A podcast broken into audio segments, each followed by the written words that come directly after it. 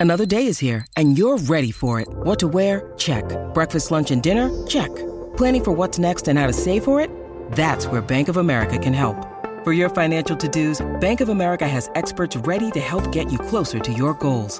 Get started at one of our local financial centers or 24-7 in our mobile banking app. Find a location near you at bankofamerica.com slash talk to us. What would you like the power to do? Mobile banking requires downloading the app and is only available for select devices. Message and data rates may apply. Bank of America and a member FDIC.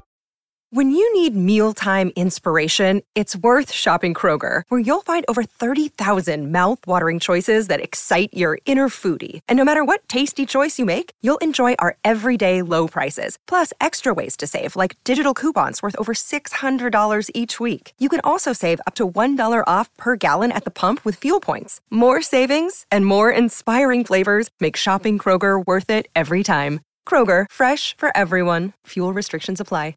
It is Ryan here, and I have a question for you. What do you do when you win? Like, are you a fist pumper? A woohooer, a hand clapper, a high fiver. I kind of like the high five, but if you want to hone in on those winning moves, check out Chumba Casino. At ChumbaCasino.com, choose from hundreds of social casino style games for your chance to redeem serious cash prizes. There are new game releases weekly, plus free daily bonuses. So don't wait. Start having the most fun ever at ChumbaCasino.com. No purchase necessary. VGW Group. Void were prohibited by law. See terms and conditions. 18 plus.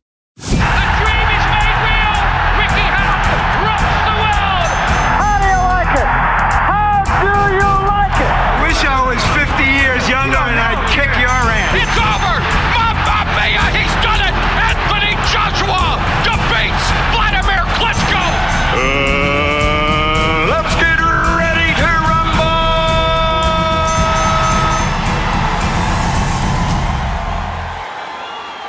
Welcome back to season four of Ones to Watch. This is the first episode. I'm delighted to be joined by Luke Byrne. Luke, it's a pleasure to get you on for this first episode of the new season and discuss what has been a unprecedented 12 months in boxing and discuss your journey through boxing. And you're going to tell us your story today about what got you into boxing, how your journey's gone so far, and of course, how the last 12 months have affected you. Hi, Sean. Thanks for having me. Boxing for me uh, started quite early on in life. Uh, one of my earliest memories is as a young toddler actually being in a boxing gym uh, wearing boxing gloves. And they were so big on me, they were nearly up to my shoulders. Then after that, it would have been watching the Rocky films as a young kid as well with my dad. That kind of made me fall in love with the sport. And then after a few years, then started getting into like fights in primary school and stuff like that. And then my dad basically just said, "Right, we'll teach you how to defend yourself." And then I was just hitting the pads with him and stuff, and just fell in love with it and had a bit of a talent for it. So we kept it going, and that was basically my beginnings into falling in love with boxing. Really, And that's how many people seem to fall in love with it. It's usually through the course of either being born into a family of fighters, uh, or the alternative is, like you say, you, you catch a film like Rocky, which I think, you know, if there's any boxing fan or fighter that's never seen the Rocky films, then I'd be very surprised because, you know, Absolutely. they're, they're inspirational, aren't they? They're, they're, great to watch and they give you this sort of sense of, of pride and enjoyment watching them. So as a kid growing up, you know, you, you, you want to be Rocky, you want to be that guy who who succeeds, who, who's the underdog, who, who goes on to, to succeed when nobody thinks he can. So it's great, and it's a great it's great to hear that. You know, obviously you you've got that background in there. You know, the family side of things are getting you into the sport, and, and obviously to defend yourself as well. I, I get a lot of people that have come onto the show have, have told similar stories as to you know them going to school, getting into fights, and sometimes not coming off the greatest in them fights and then ending up needing that that form of self-defense and that's usually how it starts you go in there to learn a form of self-defense and that's when you find the love of it well, that's it. And like, my mum was very against me ever doing boxing, as most mums would be. So like, it was just it was just me and my dad at home. You know, let's just hitting the pads and learning about footwork and learning how to move and how to evade punches and then obviously throw a punch back. And that's kind of just how it started, really. And then literally just I was in love with the sport, addicted to it from a young age. Then watching it all the time. Obviously, YouTube was only kind of up and running at that stage. And then I was watching all the clips I could, uh, reading all the magazines I could, and yeah, just couldn't get enough of it really. and when you was when you was watching the clips reading the magazines who were the fighters that you'd look up to? You know, as these are the guys that I want to be known in the same breath as. My first, my first inspiration was Roy Jones Jr. because I was young and I seen a, a montage of him just absolutely blitzing everyone and being so flashy and cocky, and I just loved it. He was my first inspiration in boxing, and then shortly after that, then my first ever pay per view was Hatton Mayweather, and that was the first ever pay per view. Me and my dad stayed up and watched. Like, and after that, then Floyd was just my hero. Then absolutely love Floyd Mayweather after that to this day. Like.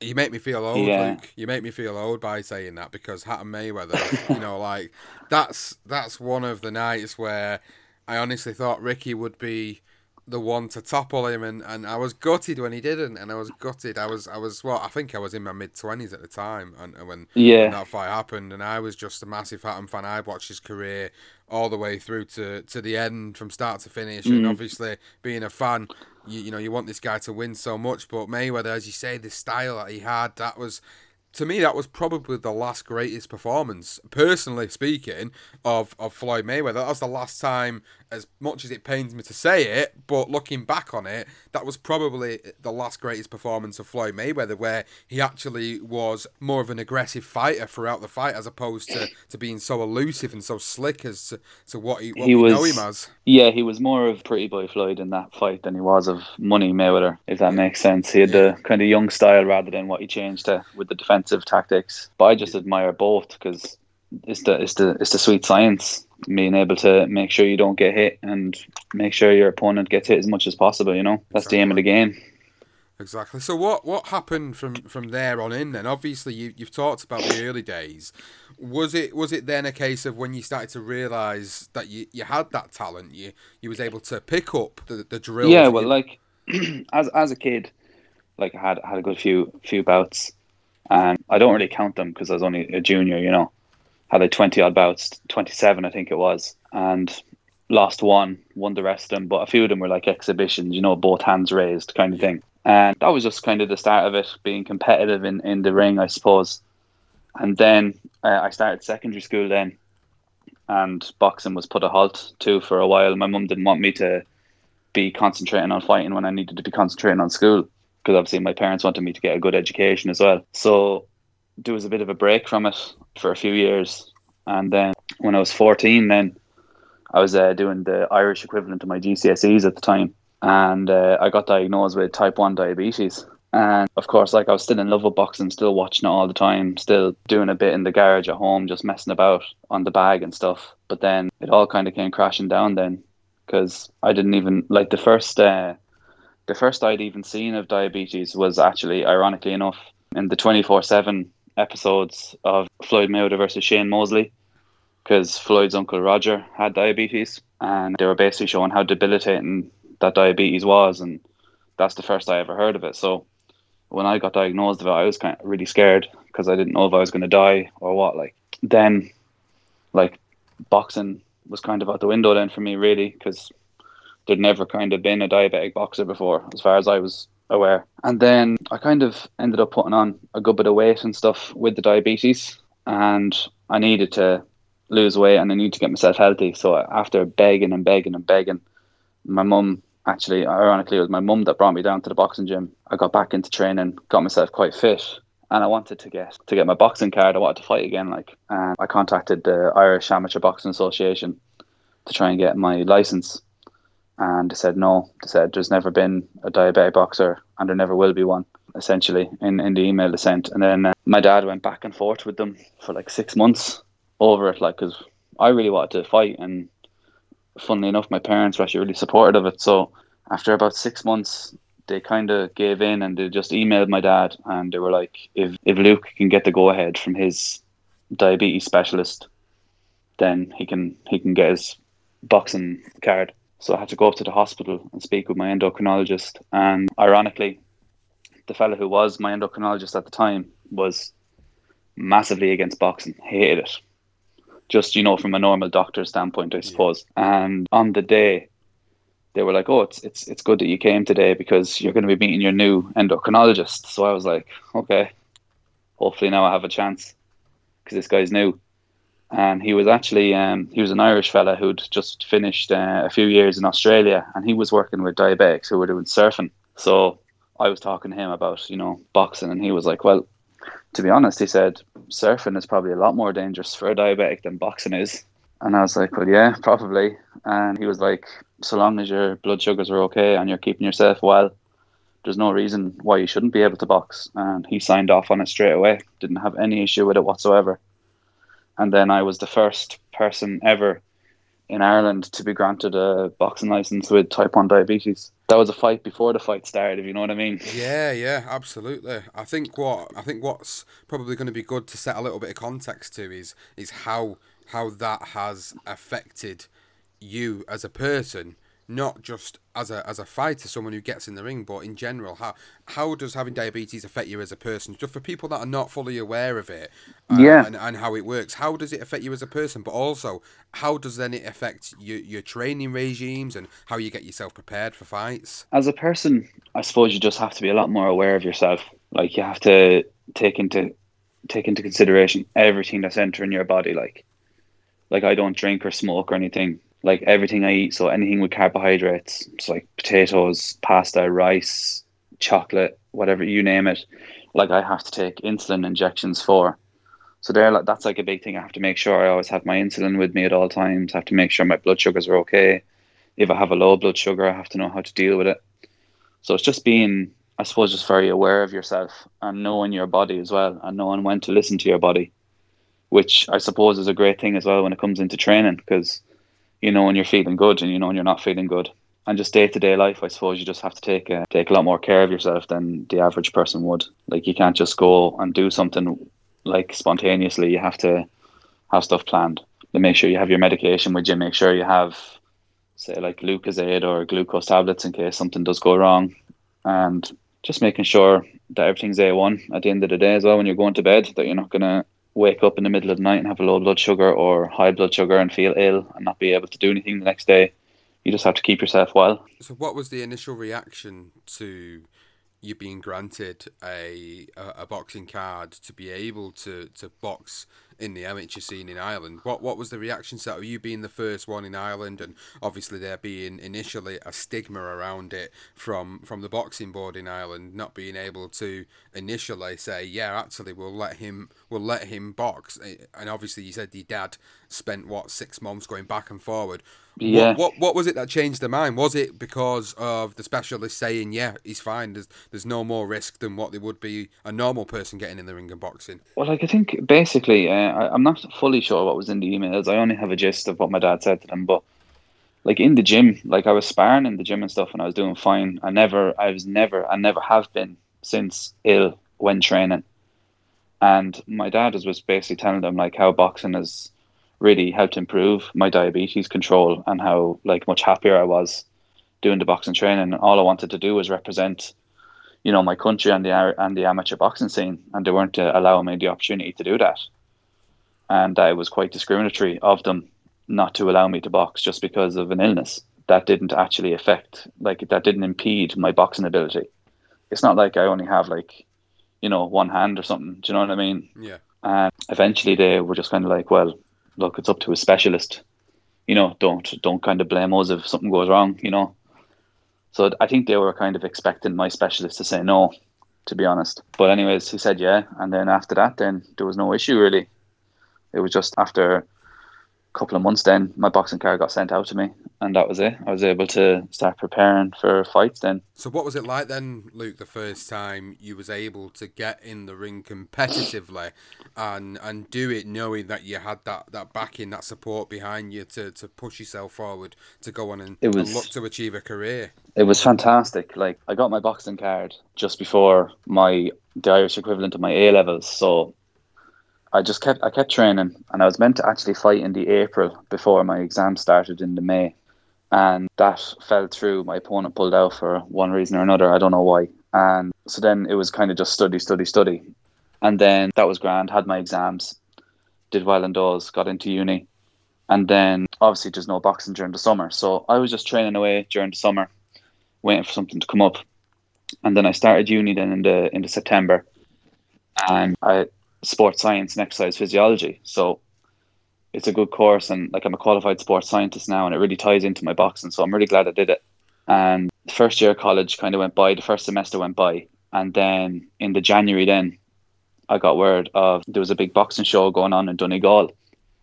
So I messaged the person who was running it, and I, I was like, you know, would you be able to get me an opponent? I'd like to box on your show. So they got me a lad from their hometown, and uh, Donegal is about three hours away from where I'm from. And I was just so happy to have the date and have the name and be able to say to people, right, I have a fight on this day. It's definitely happening. And uh, it's my first senior fight, you know, first time fighting an adult. And it was just, to be honest with you, there was no nerves. It was just pure excitement and happiness that it was actually happening after so long. Like it felt like forever. And then when the day finally came, it was just brilliant. Like me and a few of my friends, we we hired a bus and went up together and went up and I ended up stopping your man in the first round. And it was just absolute elation. But the only problem was like I was buzzing so much I just wish the fight would have went longer. Do you know what I mean?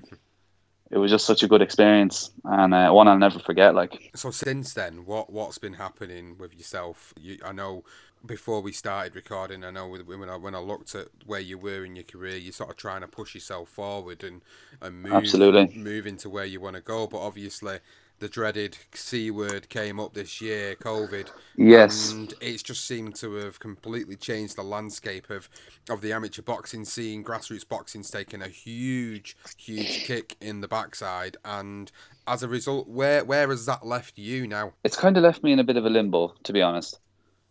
Like at the start of this year, I was I, I was uh, training hard back home in Longford and got myself quite fit.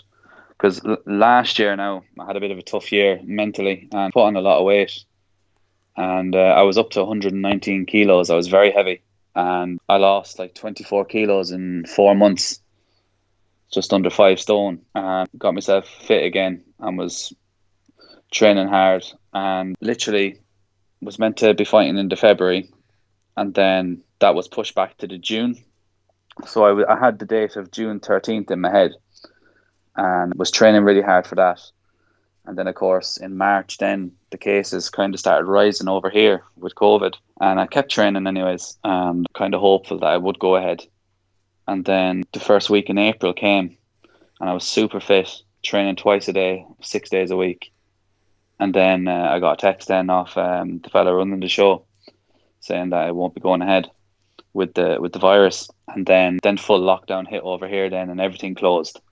Like the there was nowhere to even train apart from my home, and that was just absolutely gutting. Like and like the motivation side of things was so tough. You know, knowing that you'd worked so hard for so long and then it was just cancelled like the rug was totally pulled out from under my feet kind of thing and that was a bit disheartening and then literally just try to keep positive try to keep positive mindset that things would be better because at the, I don't know what it was like in England but in Ireland people were saying like oh sure we'll be locked down for about three weeks and then it'll be fine but of course you know yourself it definitely didn't turn out that way No. and we stayed in lockdown but then there was like a bit of a glimmer of hope there about two months ago because uh, the restrictions over here were eased. Like we, we got down to about 30 cases a day as opposed to like 1200 where it is now.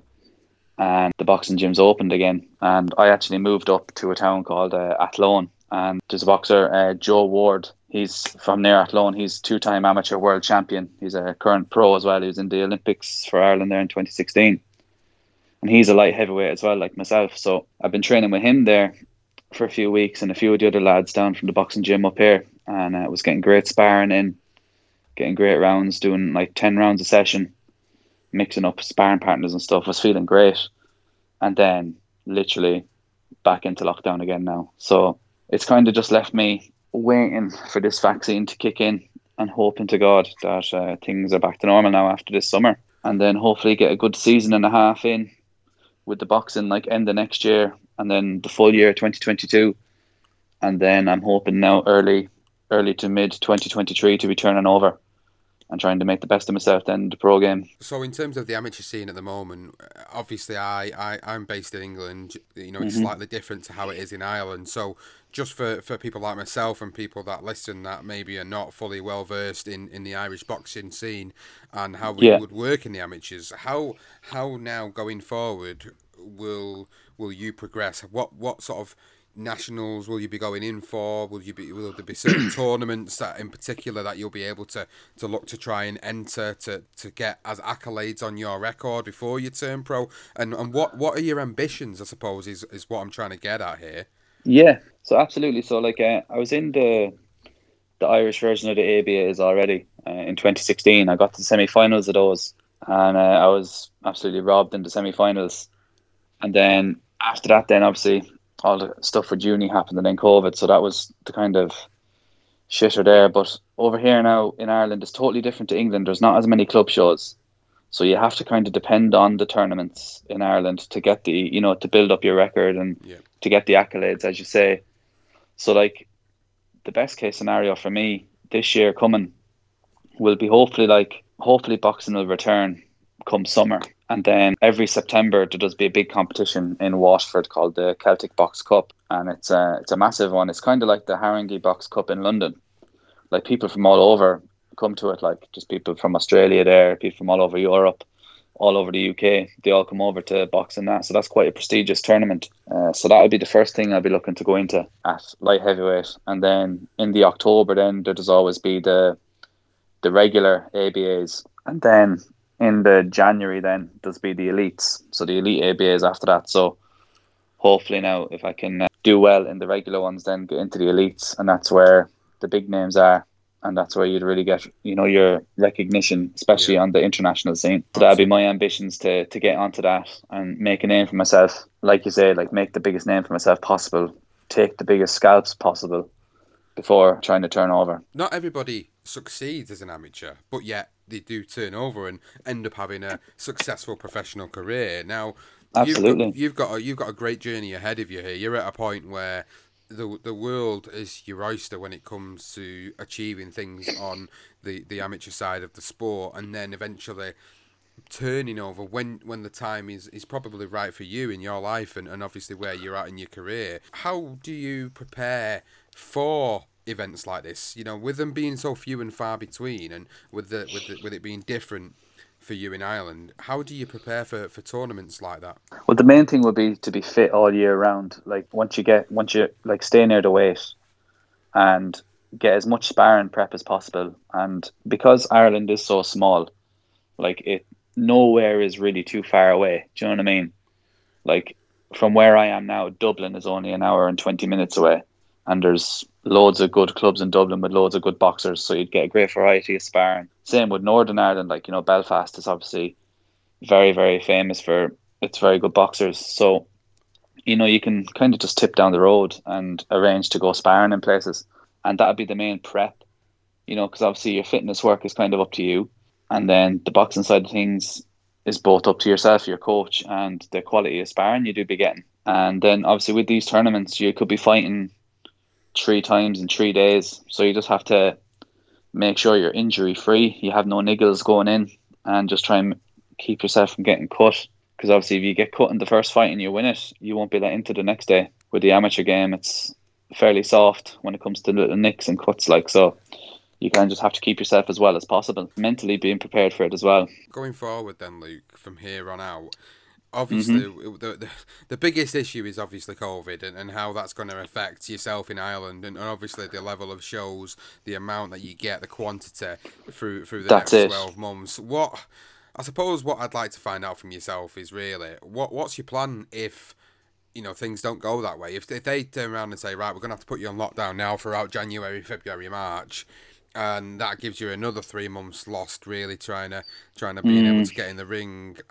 Is is there ever going to be a potential point where you know it's a ma- it's a make or break situation for you? I mean, I know this is going to be the same for a lot of boxers out there that are wanting to to go through it uh, the same as you. Absolutely. But but, but what what about yourself? How are you sort of in the mindset of going forward if it's going to be very minimal? So if they say to you next year, Luke, there's only going to be one show on, and that's the only show you're going to get all year.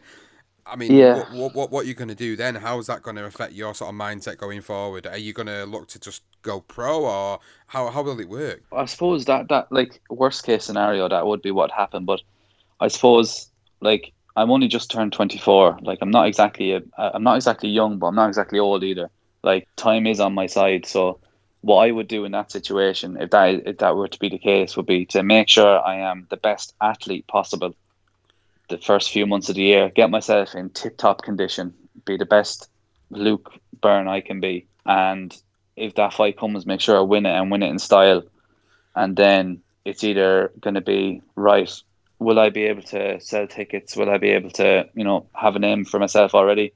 Or will I wait another year and hope I can get another 15 to 20 fights and build a profile for myself in 2022 and then, you know, turn over in early 2023 then when I'm only just gone 26, I'd be, you know, in the prime of my life as a man. Like, so I think that would be the most sensible thing to do would be to bide my time and just make sure I'm the best athlete possible and get as much in ring experience and in fight experience, more importantly, as possible before turning over. Yeah, experience is key. Experience is in, invaluable. You can't put a price on that, and everybody in boxing will say that. We we know that. We know that for sure. It's just so unprecedented. You know, we're we're doing this episode, we're doing this interview in a scenario where it really could go either way at the moment, and we honestly don't know how things will pan out. But it's good. That's to know, just it. It's good to know from you that you, you know you have kind of got a, a mindset or a path either way. There's there's a, there's a path either way for you to go down, whatever may happen in the next twelve months, and, and the way things may go. And I suppose moving away, I just want to move away from from the sort of negative side of, of, of how COVID's affected everything, and really sort of move into more sort of personalised things with yourself and We've talked Mm-hmm. a lot about you and your career and where you want to go and how things want to be, but we haven't really talked a lot about like you as a person and, and, and kind of what actually motivates you, you know, to, to, to do what you're doing. You you you've got a sports science degree. You you you're trying to push yourself through the amateur side of things to potentially become a pro. But what else in life is it that, that makes you tick? What what are the things that, that you thoroughly enjoy? Outside of boxing, outside of training and boxing, I'm a big like I love my movies. I love sitting down watching documentaries and different films and stuff. Like I could do that all day long. I have been doing during lockdown. I'm big into literally just traveling as well. Like that's one thing now.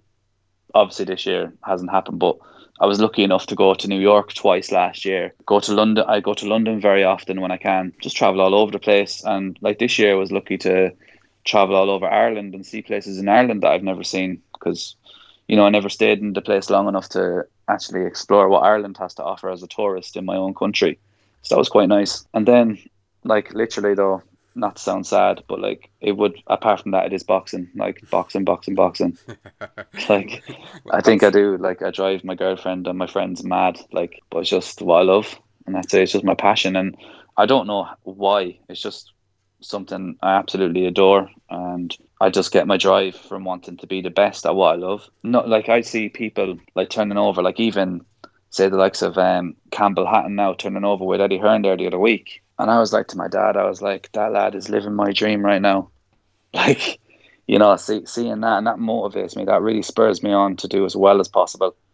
And I try and rack up as many knockouts and have a fan fan friendly style as an amateur and try and get a big promoter interested in me because I know, like, not trying to use my diabetes as as a leverage tool or whatever, but it is different.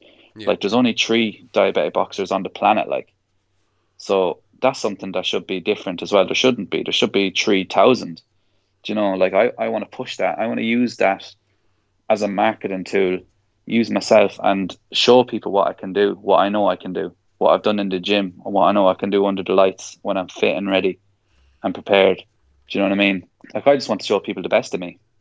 And I don't have to box. Like I'm not one of those people that was brought up hard or anything like that. Not not not not even close to it. Like I had quite a soft upbringing. I was always a happy child. Never wanted for anything. I have a good education. I have a level A honors sports science degree. I could go and do that if I wanted. But whatever it is in my head, I just want to go and I want to do this. And it's the only thing I want to do in life. And that's what drives me on. And that's why I need to be the best I can be because it's the only thing I want to do. And I think you mentioned quite rightly there, you know, you mentioned looking at Campbell Hatton turning over. Mm-hmm. Obviously, the, the, the thing, the comparison there is the fact that he's got his dad, as we know. We talked about Ricky earlier with Well, with that's Floyd- it, with yeah. Mayweather fight. He's got something behind him there that, regardless, we always knew. You know, we always, I always knew seeing him as an amateur here in Manchester that he'd, he'd always have that stigma around him. He'd always have that attached to him. And, you know, Ricky Hatton's son is automatic, they're going to be signed. But I was very shocked myself to find Eddie Hearn signing him. I really was. I Yeah. genuinely didn't think he would get that sort of level of attention so early Yeah, on. it's huge. It is a huge move, you know. It is, and I think I think it's a marketing move. And like you rightly pointed out, marketing is a huge, huge part of the sport. And Eddie Mhm. Hearn, Eddie Hearn's the, the, the one of the biggest marketers out there. You know, he, he would he would sell any type of fight, any type of fighter because he, he knows that he, he can promote it, and that's what he's good at doing. So, like you've Yeah. rightly, you've rightly pointed out that you know there's only three diabetic boxers in the world. Another one is from over here. Muhammad Ali's another. one Yeah, Muhammad here. Ali, I know him. Yeah, So he's he's the other one over here in, in the northwest. That's that's also another one. Then you've got yourself. Uh, who's the who's the third? Sheed Johnson. He's from Philadelphia.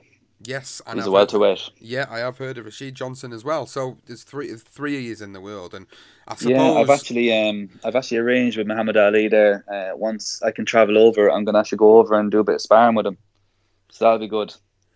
I think the incentive is uh, the incentive for you as well. Is like you said, you know, there's a bit of a a, a race between the three of you, really. To, Well, to absolutely, go, to like they're a bit and- ahead of me. You know, like he has MTK behind him over there in England. Rashid is, I think he's 12 fights in as a pro over in America. But like I, I can talk the talk and I, and I will walk the walk as well when it comes to it. When it, when when all's said and done, and all I need is a bit of backing. And once I get that, I'll, be laughing. You know. Absolutely, that's what everybody needs at this stage of the career. Very difficult at the moment, but I, I can definitely envisage it happening, and that's that's what it's all about. Now, in terms of uh, the boxing side of things that you were talking about earlier, it's all about boxing, boxing, boxing, as you said. I suppose the the questions I've got to ask you here is, if you were to go on to YouTube right now and you wanted to watch a fight, what would be your go-to fight? Lately, actually, I've watched it a few times, and it's only because he's fought recently enough. Uh, Mayweather versus Canelo. It's one of the most clean shows of boxing I've ever seen in my life. Such a display of the art, like what Mayweather was able to do with Canelo, and watching what Canelo just did to Callum Smith. You know, it really shows what a level he was at. But that is one of my favorites. And then if you're talking about absolute wars, fairly cliched, but like Corrales Castillo is hard bet. That's an absolute humdinger of a fight. Like There's so many of them. That's the thing, isn't there? There's so many of that's the them. thing. There's there's too many. Like even um, George Foreman versus Ron Lyle. Like Yeah. not many people know about that fight, but my God, like what a fight it was. Especially for George Foreman at the time, because he was known as you know such a killer. No one could stand up to him, and then all of a sudden there was Ron Lyle knocking him down. And Yep, yeah. There's there's some great. There's some but yeah, there's way too many. Like even like Jack Dempsey is actually one of my boxing heroes, and that's going back to the 1910s. You know, like he's his attitude and his aggression, and he like I I have a book of his. Um, he was very smart as well. You know, he he there was a lot of method to his madness. He wasn't just a brawler. He he knew what he was doing in there. And that's what a lot of people don't realize, like how smart these old old time boxers were, like the likes of Archie Moore, Joe Louis. They all had such good technique. It's just because it's in black and white and it looks slower. People don't think they're as good as people now, but I think they definitely are.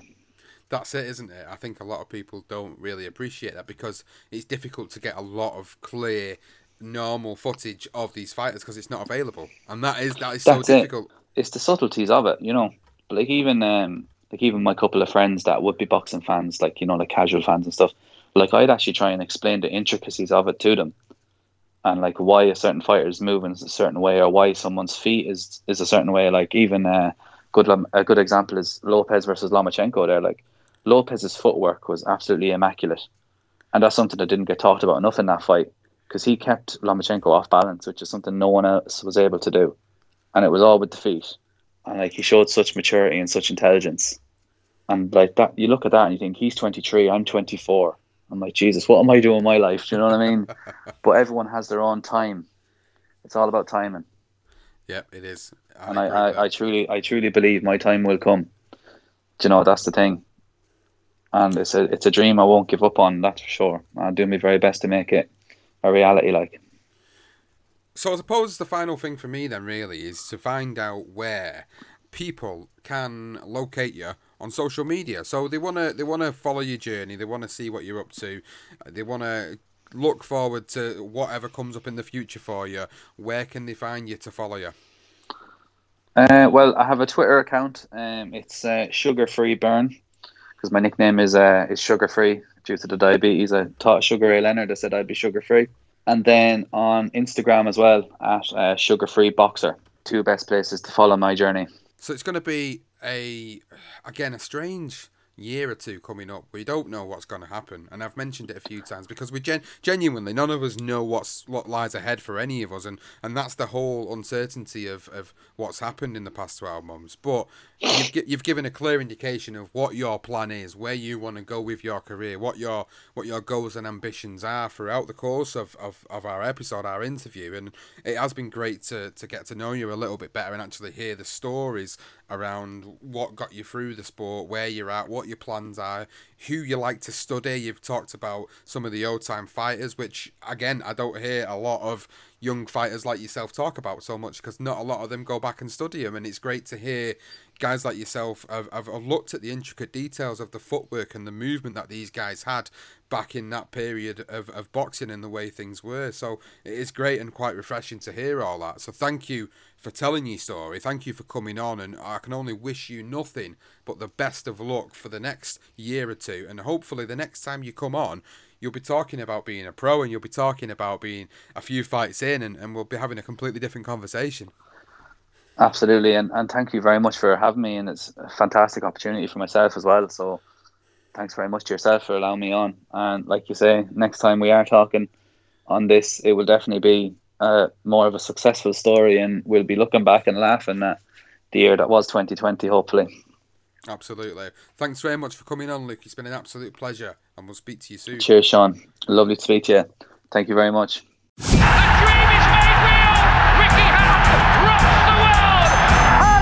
Like it? How do you like it? Wish I was 50 years younger and I'd kick your ass. It's over! Mamma Mia! He's done it! Anthony Joshua defeats Vladimir Klitschko! Uh, let's get ready to rumble!